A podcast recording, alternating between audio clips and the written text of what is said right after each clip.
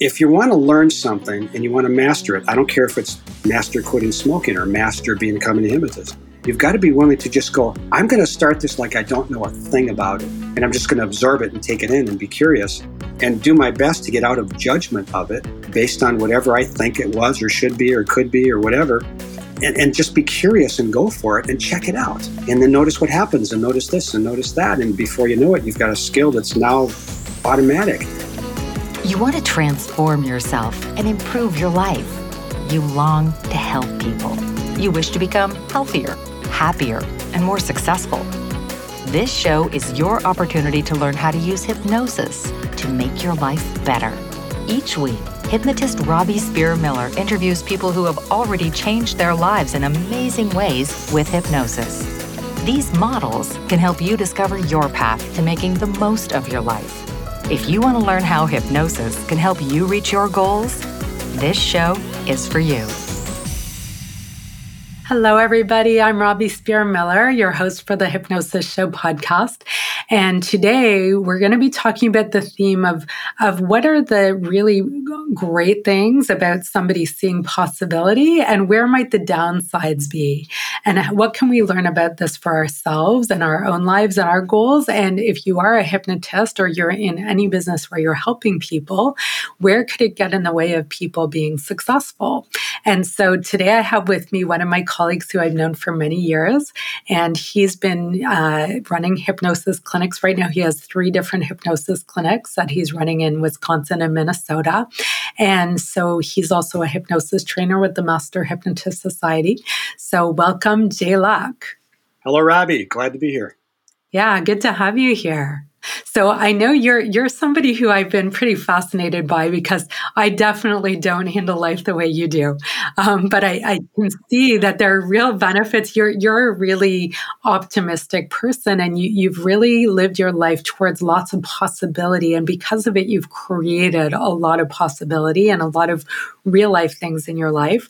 I know you've you've also told me that there is a downside to it, but I would love to to help people see what is it like to live life the way you do so that they can learn how to bring this possibility and optimism and um, building something new more into their life.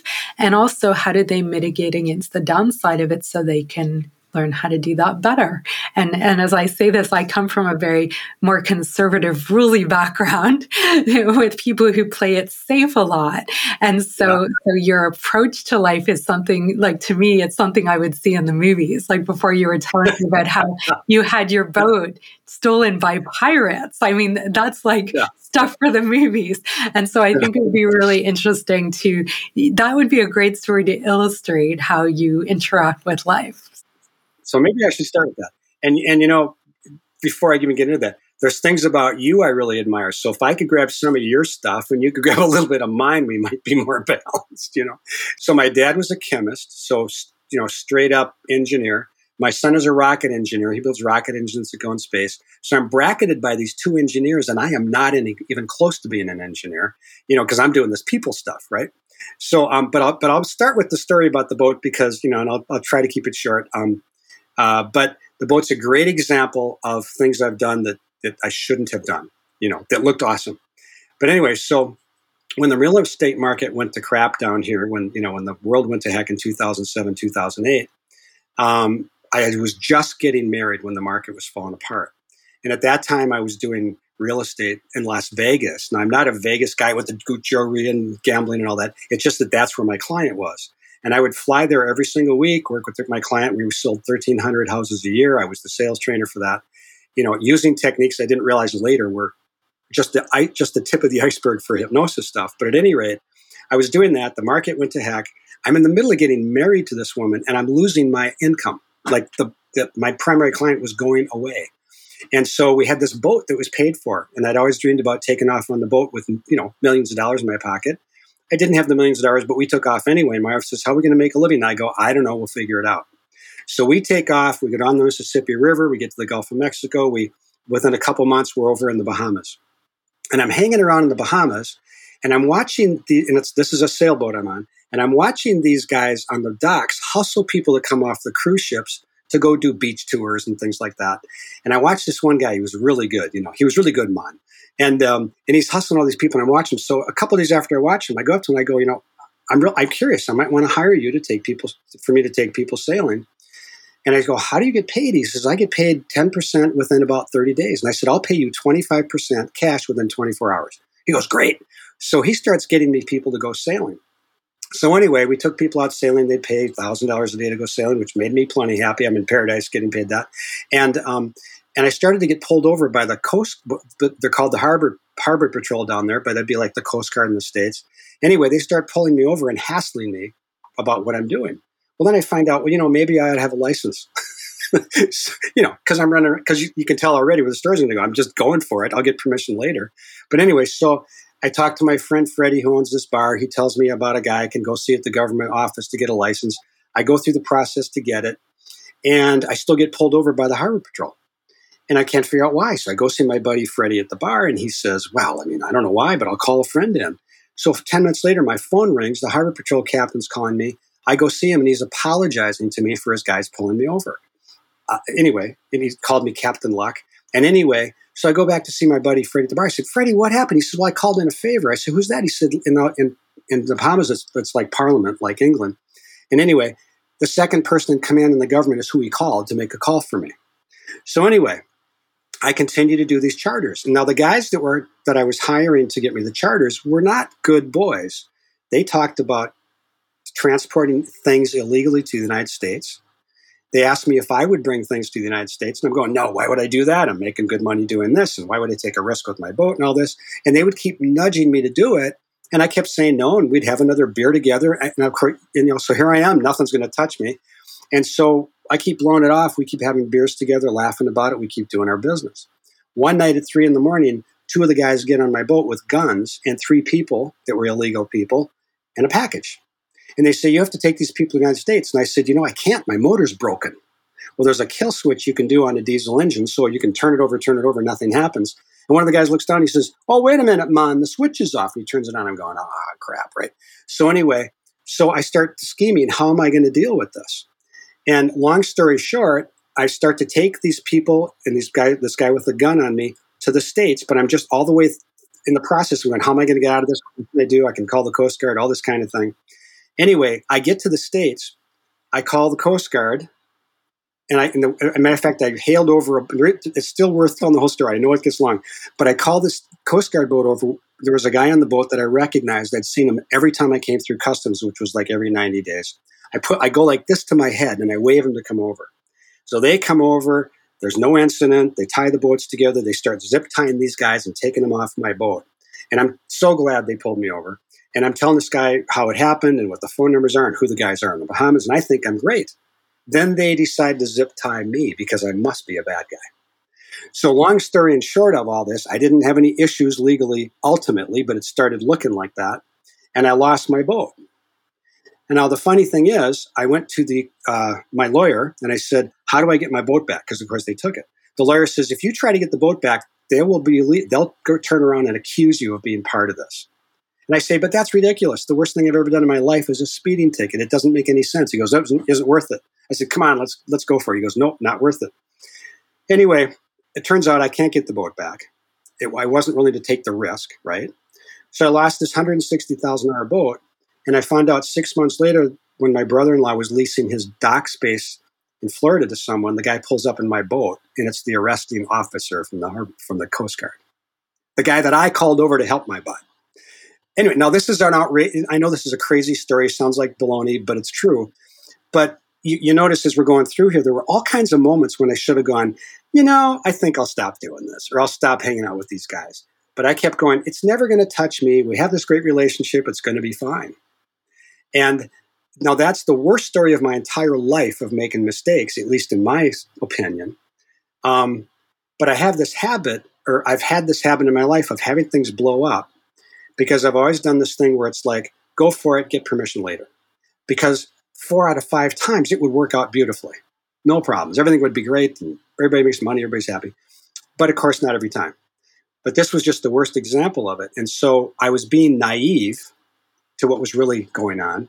Someone like, I'm thinking of another guy in our group, Mark, who's a totally different person than I am with risk, he would have been, he would have taken off from the Bahamas at the first conversation, right? he wouldn't, he wouldn't have taken that risk. Um, but anyway, so that's this outrageous story. So, so oftentimes I would be naive to the risk, thinking more positive than is reasonable for most people, and go for it anyway. And like I say, I had enough success with it since I was a kid that, that I could justify the times it didn't work out. But as I'm getting a little older and wiser, because now I'm sixty-seven and I'm hanging around with you guys and Scott, and you guys are giving me great advice about what to do, but I still occasionally make these ridiculous mistakes. But they're less now, and they're not as severe.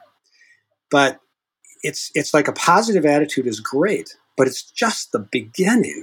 It's just the beginning. So if you don't follow through and maybe have an accountant on your side or an advisor on your side or whatever, you're going to miss stuff. And so so if you don't follow through with the details, sure, you could, it could work once in a while, but but the but when it explodes, it's really bad. mm-hmm. Right, like like landing up in jail or getting kidnapped by pirates. That would be bad, right? Like stuff like that. Yeah, yeah. So so you know, in every one of those offices, I have a picture of my boat. Not that I talk about it with clients, but it just reminds me, right, of something that I really treasured that, um, you know, I lost because I was being stupid, you know, taking too much risk. And um, I just have to ask, did you change your last name to Luck, or what, is it just Luck no, that your um, last name is Luck? No, I was born with it. That's, that was, I, that's my real name. You were born with it. Yeah, I was born. Yeah. And you believed it. Sure. Well, you know, it, there's two ways to look at that. Ralph Ralph Waldo Emerson said, there's no such thing as luck. There's only preparedness meeting opportunity. So that would be logical, right? Um, but then again, um, none of your audience is going to remember who this is, but um, uh, uh, darn it, uh, old movie guy. But anyway, the, this old movie guy said, if it wasn't for bad luck, I wouldn't have any at all. So I don't want to, you know, have that one, right? But, um, right. But really, what it comes down to, you know, there's there really, I mean, luck can happen, but I don't think it really happens unless you even notice what showed up. You know, you have to be somewhat prepared when an opportunity shows up that's legitimate. Otherwise, you'll never see it. I mean, I've had clients come in the office and say they can't find a job, and then they'll tell me that they're not sending in applications; they're looking at the ads for jobs. So, so they're not even seeing the right opportunity. Well, they, nobody will hire me. I go, well, how do you know that? I mean, right now there's more jobs than people applying down here, and so there's they'll train you, you know, but they're not seeing that. Right. You're really good at stepping into any situation and seeing where is the opportunity. And a lot of people are waiting for the opportunity to be given to them or to come to them oh, yeah. somehow, or or they, they want somebody to, to to to show it to them or to provide it to them. Yes. That's naive to think that it's going to just show up. It's a different version of being naive. Yeah. Yeah, yeah right. So, so I, it makes me, makes me think of a client I was working with where it was a mentorship situation, and he came into town for two days. And he, the reason he was came in is because he was struggling to take his business to the next level. He just wouldn't take the steps. And as I got to know the guy, when we got into the second day and we're talking about family stuff, he talked about how his mother, who had passed away ten years ago, his mother was just always protective and always took care. It's like you can imagine her not letting him leave the house without arm, you know, elbow pads and a helmet on, and kind of gave him the impression that she would protect him his whole life. He'd be fine. And his dad, on the other hand, was a was a heavy duty factory guy and a really tough guy. And so he thought his father didn't love him, and his mother did. So his mother had passed away. He had not seen his dad in ten years because he was just wouldn't deal with him. And when we got done with the weekend, he was realizing maybe his dad loved him, but his dad was teaching him to be tough. And so he called me on, mm-hmm. this was a weekend, he called me on Wednesday, and he says, I just went and saw my dad. I said, what do you mean? He goes, when I got there, the moving van was there. He was moving out to go to an assisted living, and he says, I told him to move in with me. Within a year, he had twenty-five percent more business coming in his door, more profitable. And I don't know that it's anything I specifically said to him, except he realized his dad was saying, his dad basically said this, if you fall off your bike, get back on and go. If you don't work hard to get things in life, you probably won't get it. There's no guarantee you'll get it if you work hard, but you certainly won't if you don't. And so he realized his dad loved him maybe even more than his mother, because he really wanted him to be successful and wasn't going to stand for him, you know, expecting it to show up. Yeah. And so you you kind of intuitively knew this from when you were really young and got lots of benefit from it. So you just kept going. Yeah. And I don't know where that came from, Robbie. I, I was the first of five. The other four were girls. Um, maybe what happened is when the girls came along, I wasn't getting as much attention and I got to get by with stuff. That's my guess. You know, I somehow figured out a little bit of charm. You know, w- when I was in high school, I hung out with the hippies. I hung out with the jocks. You know, I had a, got a jock girlfriend and a hippie girlfriend. So I got along with everybody and I played in a band for a while. And so I was able to just kind of skate through. And I was never a good student. I was like a B student at best. I just did whatever I needed to do to get by. And when I got into sales, I found out, hey, I can do sales and I don't have to like be incredible. I can just be pretty good. And, you know, but I got caught up in thinking I was really special. And um, of course, as we're learning, working with Scott, is that, you know, we're not that special. You know, when we think we are, we're in trouble. Uh, so, mm-hmm. yeah, it's, it's, so if you think about it, when, you know, these lessons we have in life, um, if we have a thought and it's really compelling, like it, it's really, it really motivates us to want that thing we're thinking about, then we're likely to take some action. But what a lot of people do is they take action once or twice to give up, you know, but what they've got to do is take consistent action, and then it eventually becomes a habit. And then once it becomes a habit, it becomes a belief. And then it just becomes how they do life. And when you look at successful people versus mm-hmm. not successful, they each have their pattern. And it's it's got very little to do with who they are, where they come from, their race, their their, cult, their culture. It just has to do with getting off their butt and realizing they're responsible for their own life. Yeah. Yeah. So tell us a little bit about when you're working with clients at your hypnosis clinic. Um, so one thing that I've observed, and I've trained some students who are uh, maybe not as extreme as you with the pirate ships and the ships and the drugs and all that, but definitely more in that direction. Sometimes when they, they're first starting as a hypnotist, what happens is that they... They people love being around them because of all that positive energy, and, and they kind of borrow it from them. It's like they're basking in the glow of you or yeah. the, the, the people who are really good at this. And and the problem that I've seen happen is that then the hypnotist actually misses what the client's doing, because the client is just mirroring what the hypnotist is doing. They're kind of borrowing. And then when they leave, they haven't actually changed anything. And so it, it can be it, it, that can be a challenge. So talk Talk a little bit about how that's played out for you and how you've managed to to change that. Yeah, and I would say a piece of that, as far as the hypnotist goes, is we can get caught up in the praise. Mm-hmm. And we're sitting there going, yeah, I am pretty great, right? And and and you're right. What what happens when we do that is we are suddenly in our way to help them.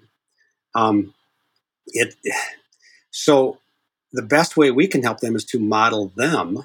So we get, a feel, at least I think, so then we get a feeling of what are they modeling? What are they thinking? How how are they doing their life? And then stepping back and going, okay, well, what would be a great model for them to have, or a pattern for them to have, to get the outcome they want? Um, regardless of whatever pattern I'm running, because I'm not always running the best pattern personally. You know, I mean, I'm trying to. Some days I feel guilty when I do a session with the client when they go, wow, because, oh, I just learned that again for myself. You know, so it's like, I feel like I should have got, I should have paid them for that session.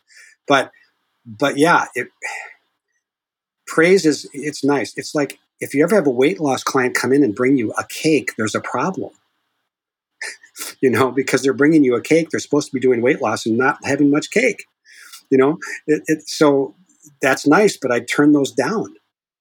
So when we're getting a read on the client, it means we are getting out of ourself. We're getting out of our way. We're getting out of our personal thoughts.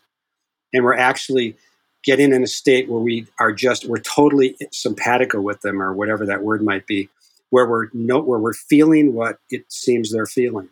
And I think of it sometimes like moments in our lives when we've been with, with our kids or a, a spouse, or we're dating or whatever, when you're in this conversation and the world could be caving in around you, but you don't notice it. And it's really neat when you can get yourself in a state as a practitioner here, where you can get yourself in a state where you don't care about anything else outside of that room. where nothing outside of the room matters. Even the next client that might be waiting for you, it doesn't matter right now. Because right now, all that matters is, are you connecting with that person and getting a good, accurate read so you can help them? And I found that Ho'oponopono is how I clear myself before I walk in that room every single time I do that. And I've done it so long now that I just probably, it kind of happens. But but if, if I'm not connected to that person, I'm going to miss stuff for sure. And even when I'm connected, I've still got a lot to learn, so I still miss stuff. But I think I think most of the time it works. Um, when a client comes along and says, wow, you saved my life, I go, thank you, but I'm just the teacher. You're the one who did what I taught you. You deserve the success and the, and the applause. I'm just teaching. And that, but but I made myself have to say that. I have to. I forced myself to make sure I'm not getting too big of an ego on it. And when I and I do that, I go I go up and down with being big ego, and then wait a minute, be humble.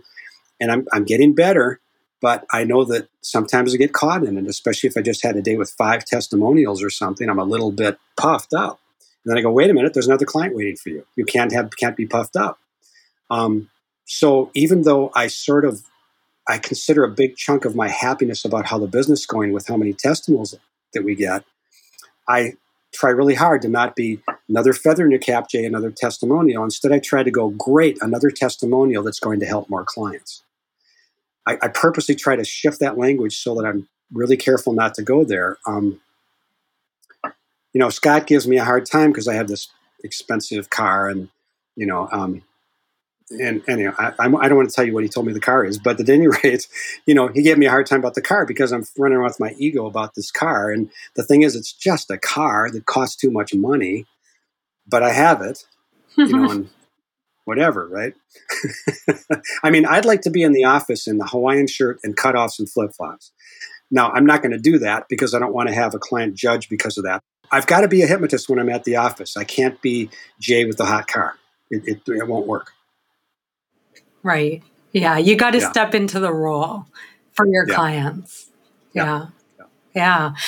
So talk a little bit about, like, you're very freedom-minded, which means that you do well with pressure. You you want to be free. Um, you're you're okay with, like, whatever happens, you find a way to manage it, and you you're really good right. at, like, just making things happen. And a lot of our weight loss clients, especially, are quite opposite of that, where they're more security-minded, which means they get overwhelmed very easily with pressure.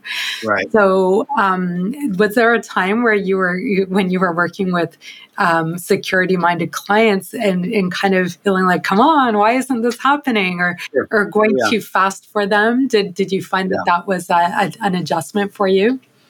Yeah, because I'm getting because I was getting frustrated with them. I'm going, don't they get it? It's just this, right?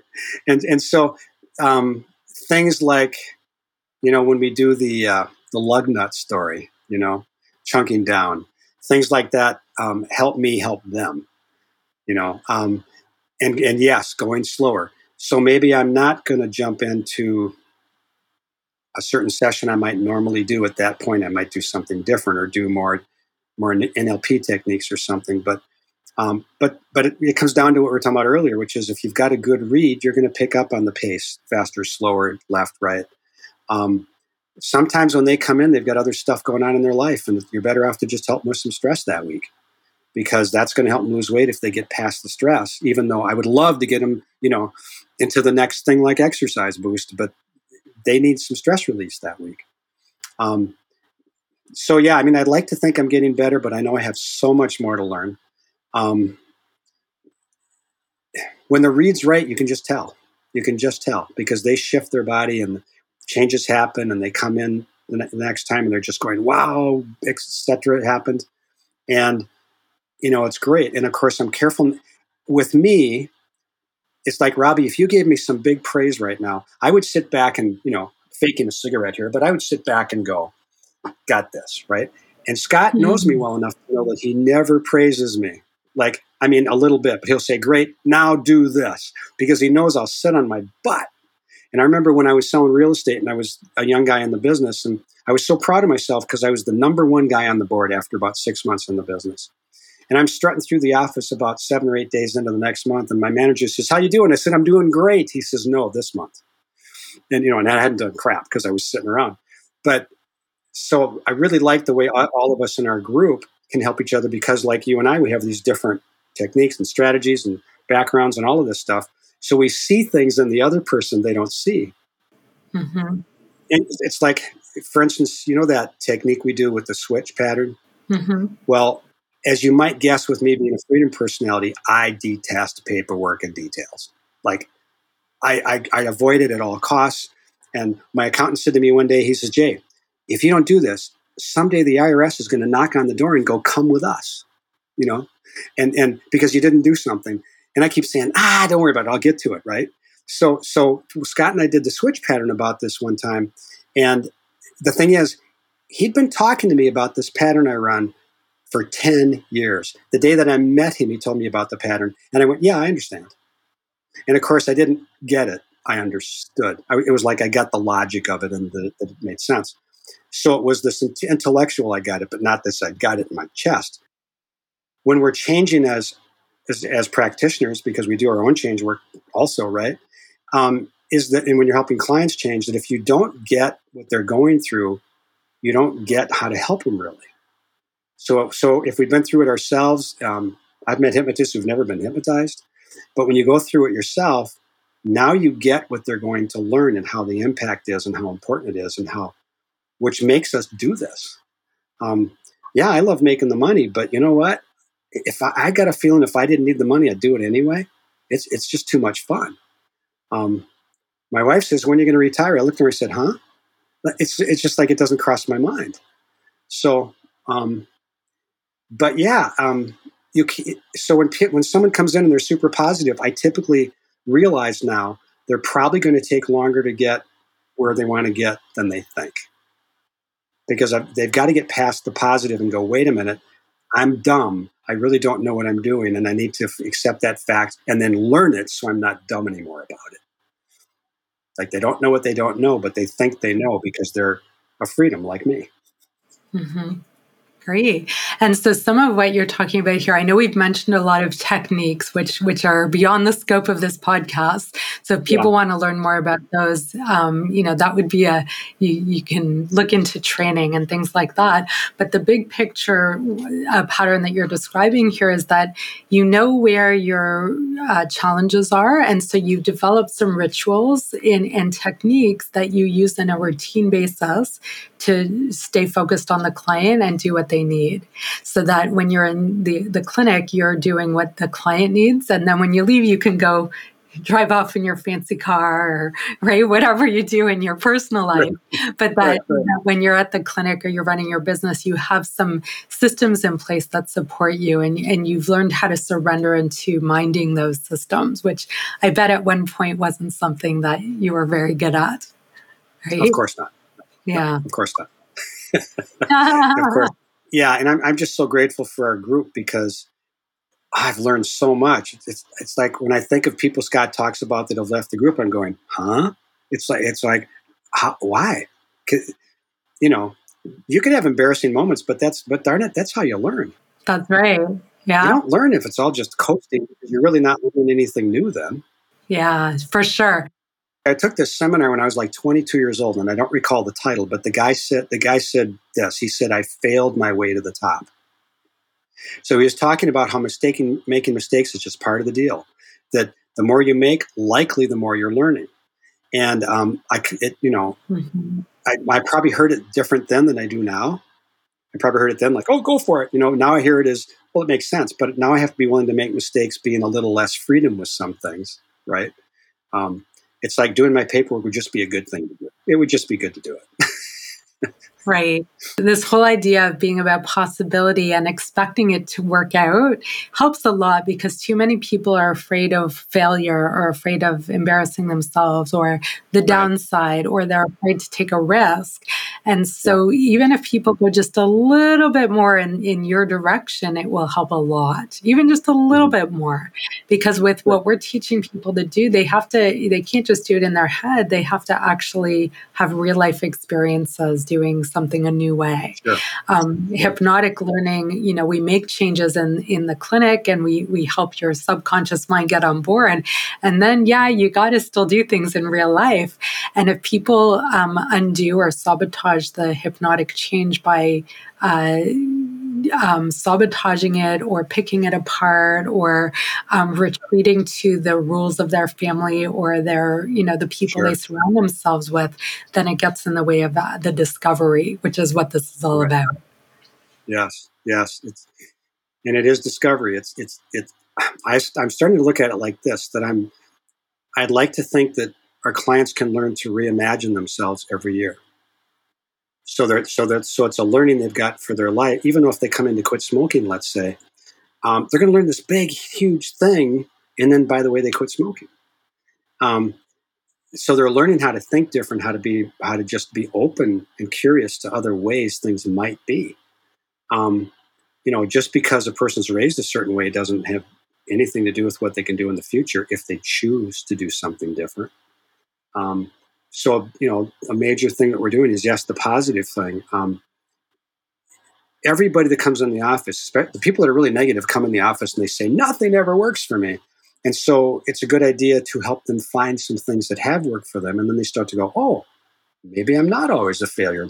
And then they can relate to that by then projecting into the future what it would feel like to succeed with the thing they came to the office for. And it will feel like the things they've succeeded with in the past that they forgot they even succeeded with. So everyone that comes in our office has succeeded with something. I mean, they made it far enough in life to get to your office. So not, so everything has not gone bad. Something, sure. I, I expect to make lots more mistakes. I don't want to make one like I made with the boat again, though. I, I'm going to pretty much try not to repeat that one. Mm-hmm. So you're really building people's belief that it's possible for them to be successful. And some people do need that more step-by-step than others. They need to have uh, small, doable wins, and then yeah. they build on those wins as they go. Sure, sure. When when a smoker comes in the office and and they go, you know, it's not working, let's say it's the second session, they typically have at least smoked less. So let's say that they used to smoke two packs a day. Now they smoke one. The first thing I do is I get out my calculator, twenty cigarettes a day, three hundred sixty-five days. And I go, wait a minute, you're down this many already. And then they go, wow. So I'm getting to, po- to focus on the positive, not the negative. And when you do that, their whole attitude changes, their body language changes. We go, now let's just finish up. Let's just get rid of the rest. I, and I don't care if they're down two cigarettes a day. I'm going to use that. You know, um, had a guy come in the office about quitting smoking, and he did his own math before I did it for him, but I would have. He walked in the office. We're just getting ready to, we haven't sat in the chair to do the session. And he says, I just did the math. And in my first year, I'm going to save four thousand seven hundred dollars in cigarettes. I didn't have to say a word. He did that already. Right. So suddenly the fee mm-hmm. looked really cheap, you know? Yeah. Awesome. I sometimes I look back and think I should have doubled the fee on all those people and they still would have been happy. But it's, yeah, so positive is the start, but it is not the finish. It's just, it's the start. We know from our conversation in our group uh, a few days ago that that imagination is ten times more powerful than, than grunting through willpower. Because if a person doesn't believe they're going to get the goal or isn't positive about getting the goal, how are they going to grind through all that stuff they got to do? You know, let's let's say it's twenty-two steps to get to a goal. Well, if they believe they're going to get it, those twenty-two steps come fairly easy. If they don't believe they're going to get it, they're a grind and a struggle, and they'll give up halfway through because they're going, it's not going to be worth it. I'm not going to get the goal. So positive, imagining it's already accomplished and what it'll feel like to get there. And then what happens is I love to have them do this thing where, where they imagine they're they're at the goal. They're celebrating it. They're, they notice how they walk, how they feel, the compliments they might get. And then I say, now look back at this moment when you walked in the door a little while ago and you thought you were failing. How big does that moment look? And they go, you know, this big. So I said, notice how when you're in that moment ten minutes ago, it was huge. But when you get to the goal, it means no, it's nothing. It's just a bump. And so, so, so all these things I'm talking about, these techniques we do, they keep getting it to positive, getting it to positive, getting it to belief. Because the mood that our clients get in determines their outcome. Yes, there's the details of things, but the details don't matter too much. You're just grinding through details without the mood.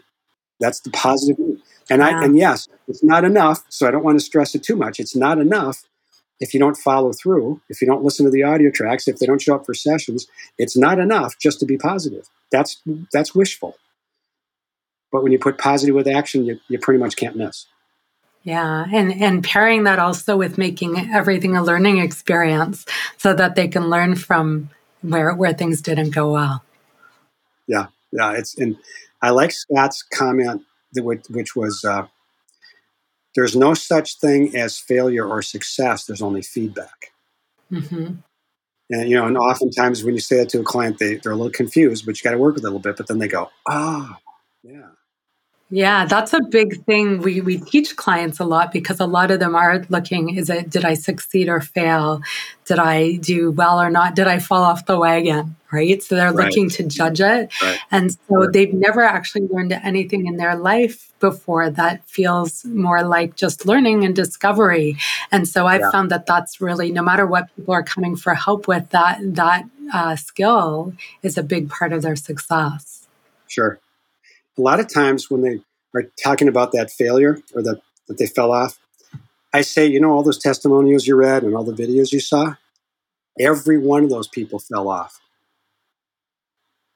And they go, oh, they did? Yeah. So what are you worried about? Mm-hmm. I mean, I've never had a perfect client. I don't know about you, Robbie, but I've never had a perfect client. And I know for sure I'm not perfect. Mm-hmm. So when people expect to be perfect, they're just kidding themselves. Yeah. It's so much easier to just be a human and then learn the stuff. I don't know what my cup yeah. says. Oh, be still and know. All right. It's a meditation cup. I guess so. Yeah. So, so one other thing that I wanted to mention was that sometimes when people are into, like, you know, the whole positive thinking movement, um, they're really into things like affirmations. And I know we we talked to the, about this a little bit already, but just to make it clear that it's so important that people take it that all the way into action. It's not enough yeah. to just have positive affirmations, because if they don't, they end up being cynical, and then Yes. they give up on the whole thing. So we, we talk about in hypnosis how expectation plus realization equals belief. And, yeah. and affirmations are just expectation, but yes. they, they don't actually have any realization involved. It's a wish and a prayer. That's right. Yeah. Yeah. It, mm-hmm. And I was, a, I was, a, I was, uh, I, I did that quite a bit, and Scott got on my case because I would do a lot of affirmation teaching to my clients without enough reinforcement about, now what do you do, right? And um, so, right. so I do it totally different now, but but I would do a thing every morning where I had this journal and I would put in this affirmation. But until I started to say the affirmation plus, here's what I'm going to do, it was just nice words. Let's say that we have a weight loss client who wants to become a size six and they want to weigh a certain amount of weight. So I may have them do an affirmation that says that, but immediately following it, they're writing down what they're going to do. So it could be, I'm going to have more vegetables. I'm going to get to the gym five minutes, five minutes more a day, whatever it is. But that, but that is now part of it. But there was a time when I just happened to do the affirmations. You know, not that I wasn't tying in sessions with it and things to do, but I wasn't having the having the things to do tied directly to the affirmations. And I believe when that changed, it right. helped more people. It helped more people. Mm-hmm. Um, the so, accountability to take action. Yeah, yeah, that's right. Um, and then celebrate when you get success, even if it's as simple as you added five days, I mean, five minutes a day to your workout. That's celebrate it. Pat yourself on the back, um, because then it's easier to do the next five minutes. Had a weight loss client one time, seven-year-old guy who was doing, you know, an hour on a treadmill or something. And I said, can you do two hours? He goes, there's no way. And I said, add five minutes. I'll talk, I'll see you next week. He shows up next week. He's doing an hour and ten minutes, right? So when it was a bite-sized piece, it was easy. And then he was really proud of himself. And he, and he got, you know, he got his goal and everything. But these are the things we have to read with the clients, even though some of the things we might do with pretty much every client, there's still that read. So go faster, not go as fast. They're not going to be as big a freedom as me, probably, in certain cases, most cases probably. So I have to realize that that freedom thing can look stupid to them. You know, um, you know, and whereas me, who's not the security type, thinks security looks stupid, but of course it's not. It's where they're coming from and where they're comfortable. So then how can I help them be a bit more freedom to get the goal securely? Right. Yeah. Awesome. Is there anything else you think would be helpful for people to know? Gosh, don't be afraid of anything you could go learn. Uh, be willing to admit you just might not know what it is you're going to go learn. Assumptions keep us, get us in trouble. Um, it's like I don't like to accept narcissists as clients. They won't listen to anything because they already know everything, right? And so, but anyway, so if you want to learn something and you want to master it, I don't care if it's master quitting smoking or master becoming a hypnotist. If you want to master something, you've got to be willing to just go, I'm going to start this like I don't know a thing about it. And I'm just going to observe it and take it in and be curious and and do my best to get out of judgment of it based on whatever I think it was or should be or could be or whatever. And and and, and just be curious and go for it and check it out. And then notice what happens and notice this and notice that. And before you know it, you've got a skill that's now automatic. And so it's like when clients come in, they, they often think what we do is some mystery like in the movies or, you know, or with or their perception of stage shows, which is usually wrong too, you know, which is that some hypnotist is going to make them do anything we want to. And we might be some crazy goofball. And the thing is, is that is not true. That's movies. And so when they come in, a big thing we're doing is diffusing that story, that myth, and getting them to realize that, no, they're totally in charge of getting the outcome. We're just teaching them. We're teaching them skills and techniques and, and helping them see it from another angle instead of the way they've always seen it, and then notice another part of something they're doing that they didn't see before. An analogy I like to use sometimes is I, I'll say, I'll say to a client, imagine that every day you turn green and you don't know why and you don't like it. And I said, well, you come into my office and I'm telling you why you're turning green and you just don't believe me. And I said, no, imagine this. I've got a drone ab- ahead of above you at a couple hundred feet up, and it's following you everywhere you go all week. And we noticed as we got this drone film here that every time you take a left, you turn green. And the client goes, I don't take a left. There's no way I do it. I go, here's the video. And they go, oh my gosh, I do. So I go, well, what if you didn't turn left? What if we teach you a different way to turn? Maybe you won't turn green. Okay. So, but that's really what it is, is one of the ways we're able to help people, you know, incredibly is, yes, because we've seen thousands of clients. That gives us a lot of, a lot of history and a lot of skill to do things almost automatically because we've seen it hundreds of times before. But the biggest thing about it is we're not in their head. I mean, I don't know about you, but when I'm self-analyzing, I don't know that that's really that accurate. You know, so so yeah, none of us, none of us are. Well, I know it, it's like one of the things I love about our group is I could say something in one of our group calls, and somebody will call me on it because they see something I'm doing that I wasn't even aware of. And the fun thing is, because we do the work we do, we may know the technique to fix it like quickly, but we don't even know we're doing it. So. You know, so Robbie, you might say, oh, Jay, you're doing this thing. And so I get off the phone and I go, ah, okay, well, I know what to do about that. But I didn't know I was doing it. And and that, it's it's so fun. Yeah. You know, uh, you know, I'm just kind of, I'm an average guy. And I just, I I love helping people. It's a lot of fun. I never thought this was the kind of thing I'd be doing in my life. I mean, I was a sales guy and I loved it. And, um, but this is like, It, it's like what I taught in sales was the tip of the iceberg of understanding human behavior and the techniques, habits, patterns, and beliefs we run. I thought I knew what I was talking about, but of course now I realize I had no clue. I was pretty good, but not that good. And and every time we have another call with our group, I'm going, oh, there's one more little little gem I didn't know existed, or or I've heard it that fifth time when it actually meant something to me, when it, when it cooked better. And um. I don't know. When you get into this, you can't get enough of it. It just, you can't get enough. Yeah. But one of the patterns I run that Scott pointed out to me so so beautifully one time was that because I have this, I get this adrenaline rush from a crash, and I get an adrenaline rush from p- putting it back together. And when things are coasting along and doing great, I get bored. Mm-hmm. So you want to try stuff. Well, well I, I mean, like I don't logically think I want the crisis, but it's like when one happens, I get pumped up again. Right. So, so, and then I have the story to tell my friends about the Phoenix, right? And so I'm learning to, like one of the things Scott's really working hard with me on now is to enjoy when it's successful and enjoy coasting along and enjoy taking it to the next level and enjoy, enjoyed those things as much as I used to enjoy the rush up and down. Mm. Then I'll have less crashes. Yeah. Bottom line, right? But when I go on vacation, it's like right. I get bored. I want to get back to see my clients. Um, so it's weird. Like I'll be I'll be hustling to go on the vacation, and I get there and I'm going, ah, boring. I want to go back and work with people. So yeah, yeah. You, you this is a different kind of uh, adventure than you would have from traveling, and in a lot of ways, it's much more real because we're doing real things. Yeah, and so yeah, it can take yeah. on a, another level of satisfaction or or fascination yeah, than a, an everyday kind of vacation. Yeah, yeah, yeah, for sure. Yeah, well, that's one of the job perks we get. Yeah, yeah. This has been fun. I appreciate it. Appreciate being asked to come on.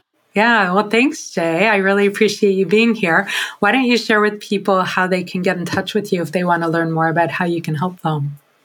Great, thank you. I will.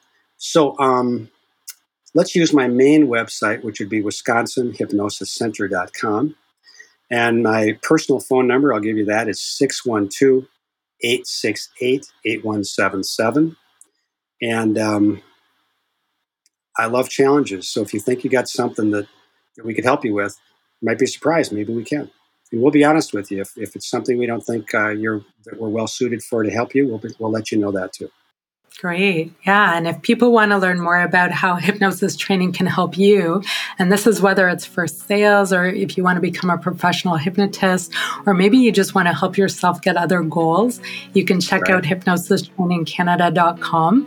Um, if you're ready to move forward with, with looking at uh, doing some training, we can also set up a free consultation to see if Hypnosis Training Canada is a good fit for you. So, and you can also call eight hundred, nine seven one, five seven seven. So thanks a lot, Jay. It was great to have you here. I learned so much, all kinds of things I never knew about you today. So yeah. This was really fun. Some of it a little colorful. Very colorful. I love it.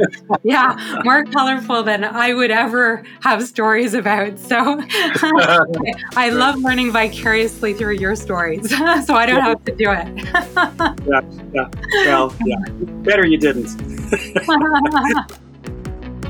Now that we have the technology to study the brain, the power of tried and true hypnotic communication techniques is being formally proven with neuroscience. Next week, neuromarketing expert Les Evans will be sharing with you easy hypnosis techniques for marketing, advertising, sales, and getting your child to brush their teeth.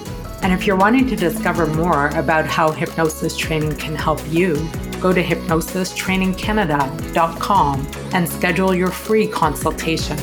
Remember to click the button to subscribe, share this podcast with a friend, and please leave us a review so you can help others benefit from the podcast too. Until next week. You've been listening to The Hypnosis Show with Robbie Spear Miller. Tune in next time to learn more about how you can change your life with hypnosis. And if you are interested in learning more about training opportunities, go to hypnosis training canada dot com and schedule a free consultation.